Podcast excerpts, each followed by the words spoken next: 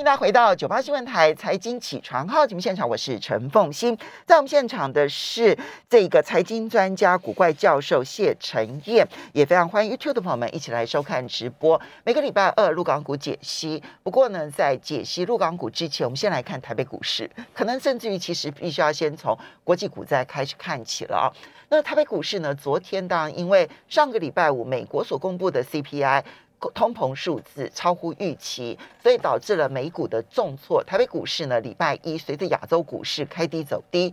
那么台股呢，集中市场大跌了三百八十九点，收盘指数一万六千零七十点，跌幅达到百分之二点三六，成交金额两千两百九十二亿元。OTC 的部分呢，也大跌了五点四七点，收盘指数是一九九点七六点，跌幅百分之二点六七，成交金额是六百六零六亿元。那么今天凌晨，美国股市继续的重挫，当然。盘后的期货电子盘终于看到了有一点点反弹，但是那个反弹目前零点二三、零点三八个百分点，可能起不了太大的作用。但是台北股市如何看待？呃，基本上 我我用很简短的时间来表达我对接下来操作的一个思维哈。呃，第一个呃，美股的一个大跌不意外嘛，因为呃，就整个升息的一个力道如果增强，通膨的问题持续。增加的话，那确实对呃消费会带来比较大的压力。那消费如果真的下滑的话，那 GDP 会受到影响。再加上升息本来就是这个呃高本益比的股票，它必须要做一个估值的调整。但是我要强调，就是说呃，其实股市已经大半的反映了应该。呃，下跌的一个空间了哈。那当然是不是再跌的空间有限？其实我没有把握。但是呢，我我我用一个一个指标来去反映现在市场的氛围，叫做极度的恐慌。嗯，哦，C N 有做了一个叫呃情呃这个恐慌乐观指数。那如果这个指数在二十五以下，叫做极度恐慌。嗯，那目前这个指。指标呢是十七，所以表示大家已经吓到有点六神无主了。所以刚才峰姐你在讲的踩踏效应，其实就是这个概念。嗯，我觉得昨天很有全球金融市场的踩踏效应。但对一个想要进入股票市场的人，我们就是在等这一个点。嗯，我就是要等市场极度的恐慌。我要因为如果在这种跌的过程中，大家都觉得嗯应该快止跌了，快止跌，其实很难止跌。嗯，所以如果接下来呃出现所谓的破底。然后整个情绪的恐呃氛围真的极度恐慌的时候，我觉得是呃非常好的最后一波的底部的一个整理。嗯，哦，所以我我一开始我讲这样的一个想法，就是说我没有办法告诉你这一波的跌它到底要跌多少，会跌到哪里。可是对我来讲，我的心态是，当大家在呃，因为这已这已经不是第一次的恐慌了，哦，因为这恐慌的过程中，其实市场的情绪慢慢有一些恢复。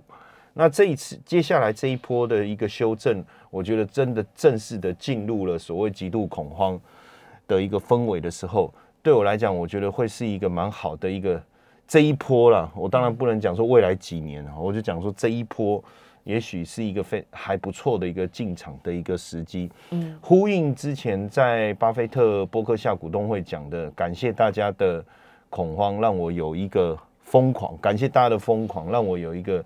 进场的一个机会，嗯，哦，所以，呃，当然现阶段来讲，我觉得市场的状态还是不是很稳定。那如果现在，我我我再强调一次，现在你看股票其实多有点多余，嗯，因为股市已经跌这么多了，除非你融资断头，那个没办法。但是你假设说我我我之前长期持有的股票报到现在，然后你现在来砍，那你你就去想这件事，为什么长期持有的人会撑到现在受不了要砍股票？嗯，他一定是发现说，哇，怎么怎么已经跌成这样了？但是如果你今天是一个短线波段的操作者，你你的操作的行为早在前面就应该要做停损了，你不可能现在才停。嗯，那所以一定是长期持有者在这里受不了，想要把股票砍掉。嗯，可是往往等到长期持有的人他受不了要砍股票的时候，后面往往是一个非常相当好的一个一个进场的。但低点会那么快就来到吗？基本上，呃，它。我们常常在讲底部，它不会是一个点嘛，嗯，它一定是一个区间嘛。但我们也没办法预测说它到底呃什么时候会跌完或跌跌多深，因为以目前来讲，华尔街有人评估至少要在就就还没这一波还没杀之前，评估大概至少要再跌十五到十七趴嘛。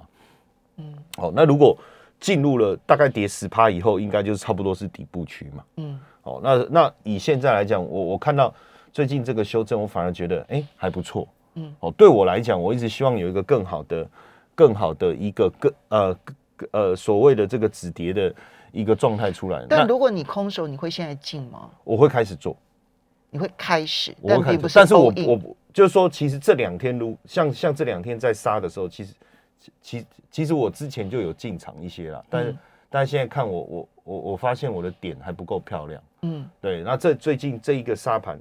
我我会觉得说，哎，还不错，可能这一两个月的时间，我估计应该是这一两个月的时间还可以再再再进一批。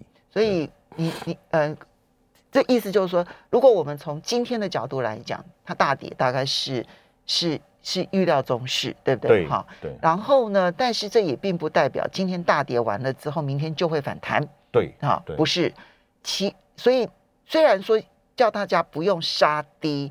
可是并不代表说现在就真的是底部，对，没有，还没有。它其实反而是说，除非你是空手，对，现在逐步建立还有机会，但是现在其实还不是接刀子的时候吧？对，就是你你开始准备要要要进场操作的，嗯，但是实际实际上你可能有蛮好蛮漂亮的位阶，在这一个月当中，嗯，我讲这一个月当中啊，哦，可以可以可以适度的来操作，所以。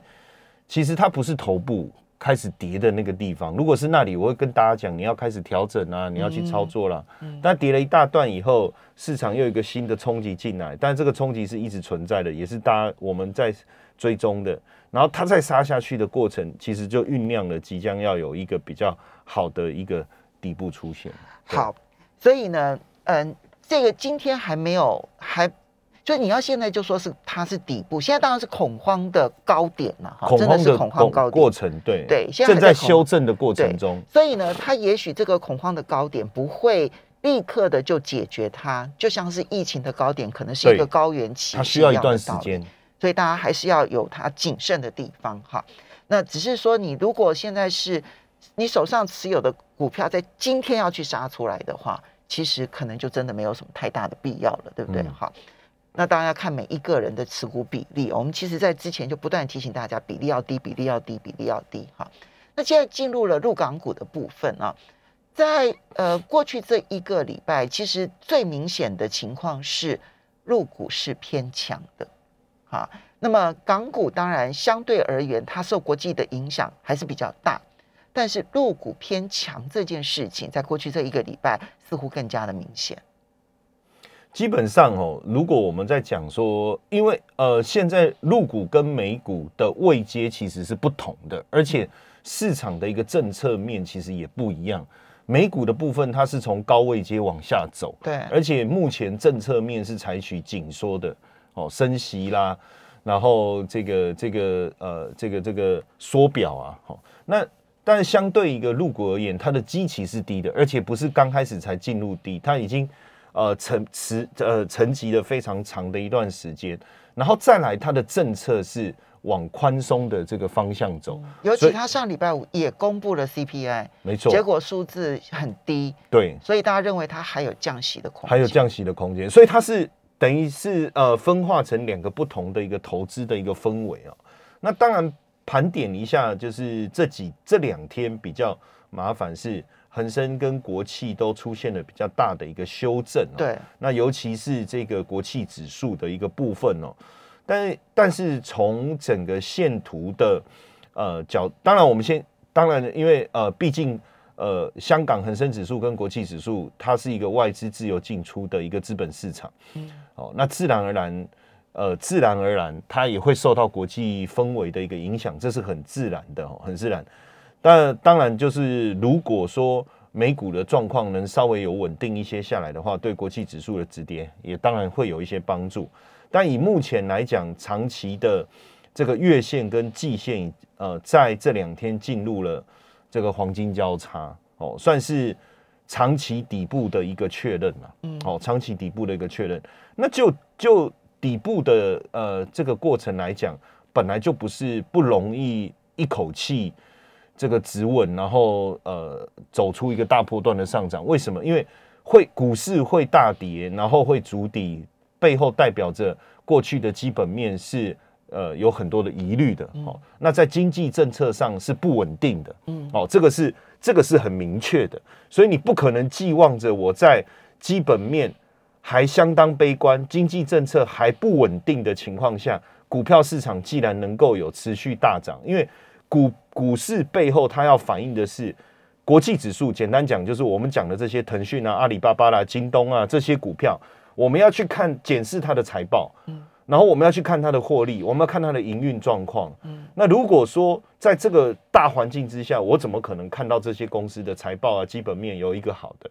所以现通常底部的确定是用对未来的一个预期去做的一种投资其实通常都在疑虑当中确立。对对对，所以基本上我我觉得只要只要在回档的时候啊，呃，它的点数一定会的，就是大小不是我特别在意的，我比较在意是跌的时候量是不是相对能够少一点。嗯，哦，就是说国际指数也好，香港恒生指数啊，受到国际环境的影响，它一定会跟跌，这个是肯定的。嗯，哦。那当然，如果说它跌幅比较少，那就是一个比较好的现象，或者是说在跌的时候它的量是比较少的，就是跟他自己本身啊，我不是跟国际比，价跌量缩。对，那如果是这样，我觉得这个慢慢的底部其实就可以稳定下来。好，这是国际指数的部分。对，那当然回到这个呃 A 股的一个部分来讲哦，其实很明显这一波呃 A 股的底部，我觉得慢慢已经有有有这个状态已经有有出现了。因为像以这个呃很我我就讲说用用上证上证五十一八零三百中小升中小升一百来看呢，嗯，其实在过去一个月也好，过去一个礼拜也好，整体的表现都是相当稳定的。对，它变成在过去一个月全球市场当中少数其实还在上涨的。对，那当然就投资的一个角度来讲，上个礼拜我跟大家讲，大小都可以，取决于。你对于股市的一个一个操作的一个心态跟习惯，嗯，如果你是一个比较偏稳定的哦，那当然过去你所熟悉的上证五十啊、沪深三百，我觉得都 OK，嗯，因为以波动来讲，上证五十是相对比较小的，嗯，哦，当然它的呃股市的驱动力通常是比较慢的，哦，那如果说是以以这个深圳来讲，深一百跟深中小来讲。升一百，大部分都是电器类的股票，它股票也稍微大一点，嗯，波动稍微小一点，驱动力也稍微慢一点，哦，所以比较理想的就是，如果我是一个比较积极的投资人，我想要参与这一次的这个股市的一个呃底部反弹的一个行情的话。那中小型的就会比较理想一点，嗯，大概我我基本上我是会用这样的方式来区分。好，所以我们要稍微休息一下。其实这里面可以看得出来入股的那个主底的迹象，但怎么挑？休息一下，马上回来。欢迎大家回到九八新闻台财经起床号节目现场，我是陈凤欣。那么每个礼拜二入港股解析，在我们现场的是财经专家古怪教授谢晨燕，非常欢迎 YouTube 的朋友们一起来收看直播。好，刚刚陈燕提到了在香港，因为他。在上个礼拜就提到，主要观察的是国企指数。那国际指数其实是领先的香港恒生指数，先在今年的三月中旬的时候就已经来到了它的低点。好，然后之后呢，那么嗯，震荡走高的过程当中呢，虽然都曾经下跌过，可是就是没有再破前低，啊，就三月中旬的低点没有再破前低。而入股的部分呢，是在四月底的时候来到了底部，然后之后呢一路震荡向上。好，那当然还是颠簸的，因为它并不可能一飞冲天式的。好，但是刚刚这个陈燕提到说，因为整个中国大陆的政策方向跟美国的政策方向是相反的，所以在 A 股里头就很明显。因为昨天也买，上个礼拜五就很明显了，上个礼拜五。这个嗯，这个入股都是上涨的，而且亚洲股市跌成一片，然后入股是上涨的。昨天呢，当然亚洲股市跌更凶，而入股呢相对跌幅没有那么的重。那这个时候的挑选，你刚刚提到说，你觉得小的一定比大的更活跃？对，其实刚才风姐讲到一个很很很棒的一个关键啊，就是说。资金跟信心呢。那现在呃入股的部分是在放水，嗯，这是肯定的，所以资金一定会开始涌入股市，嗯，当然信心一定会比较慢进来，但但实实际上在股票市场有两有有两种人，第一种人是他对于市场的一个观察相对比较敏锐，然后他对于呃，而且还有一个就是说，其实呃气势。呃，就是后面站比较多人，我就比较敢讲话大声了。嗯嗯，其实都是这样，就是说我的资金量比较大，量体比较大的时候，其实我的勇气会比较够。嗯，所以机构法人一定会在放水的过程中，一定会比较有呃呃气势，想要去尝试。哦，所以。在这个情况下，上海跟深圳的一个对比，深圳的力道一定会比较强，嗯，哦，一定会强过于上海，因为毕竟如果以大陆的内资，我们在讲证券端的自营部在操作来讲，他们一定会比较喜欢去选择深圳挂牌的股票，而非上证挂牌的股票，因为因为资金只是在大陆内部内部放水，对，所以是大陆的。机构他们觉得资金相对来讲可能比较充沛了，对。他们就以他们所能够去操作的标的为主，有点像是台股当中的内外资，有的时候是内资盘，有的时候是外资盘。那如果以台股来讲，内资盘我要操作，我一定以 OTC 为主嘛，胜过于加权嘛，在同样的概念，但整体都会涨，但是呃大的股票的力道，呃呃应该。应该是说，因为它股本比较大，所以稍微会卖往往就是力道会弱一点点。那加上就是说，现阶段来讲，我们再看呃，比如说以这一波呃深中小的指数的一个稳反弹的一个力道跟持续性，像这个月我对比了一下，深中小是涨了十趴，嗯，哦，那深一百是六点四九，沪深三百是五趴，那上证五十是三点五，就呼应我们刚才。所讲的这样的一个情况，嗯。那如果说呃信心回来的话，资金持续涌入的话，那势必涌入的一定还是原本就相对比较强的这个族群，在市场上的逻辑往往都是这样。然后等到这个最强的那个族群到了尾声的时候，原本比较没有涨势的，它才会跟着补进上来。嗯，好，市场不管是哪一个资本市场。轮动的情况顺序大概都是这样，我觉得没有主主要。那当然，为什么深深中小？我觉得这一次的力道会比较强，来自于几个原因呢？包括里面啊，像是电动车嗯的一个比重，现在我看它的指数，电动车的成分比重已经呃到了三十超过三十十几三趴左右，就是说它等于现在有三分之一的。里面的成分股都是跟电动车有关的，深中小里面呢？对，深中小比例那么高哦，比例很高。那当然，因为呃，现阶段我觉得就呃，不论是国际间也好，或是中国自己本身也好，在政策的支持上，还有技术上面，当然第一个有它的呃电动车的优势，比如说市场的这个氛围是它的呃呃这个市场的需求啦，是。第一个，第二个就市场的成长空间来讲，这个是它的一个优势。那在就产业发展的整个这个过程中，政策的支持也是另外一个原因。嗯，那另外还有一个就是在半导体的部分，嗯，因为毕竟你要发展电动车，你晶片的一个发展，我我我们它其实也不需要所谓的先进制程啊，你你大概第三代半导体。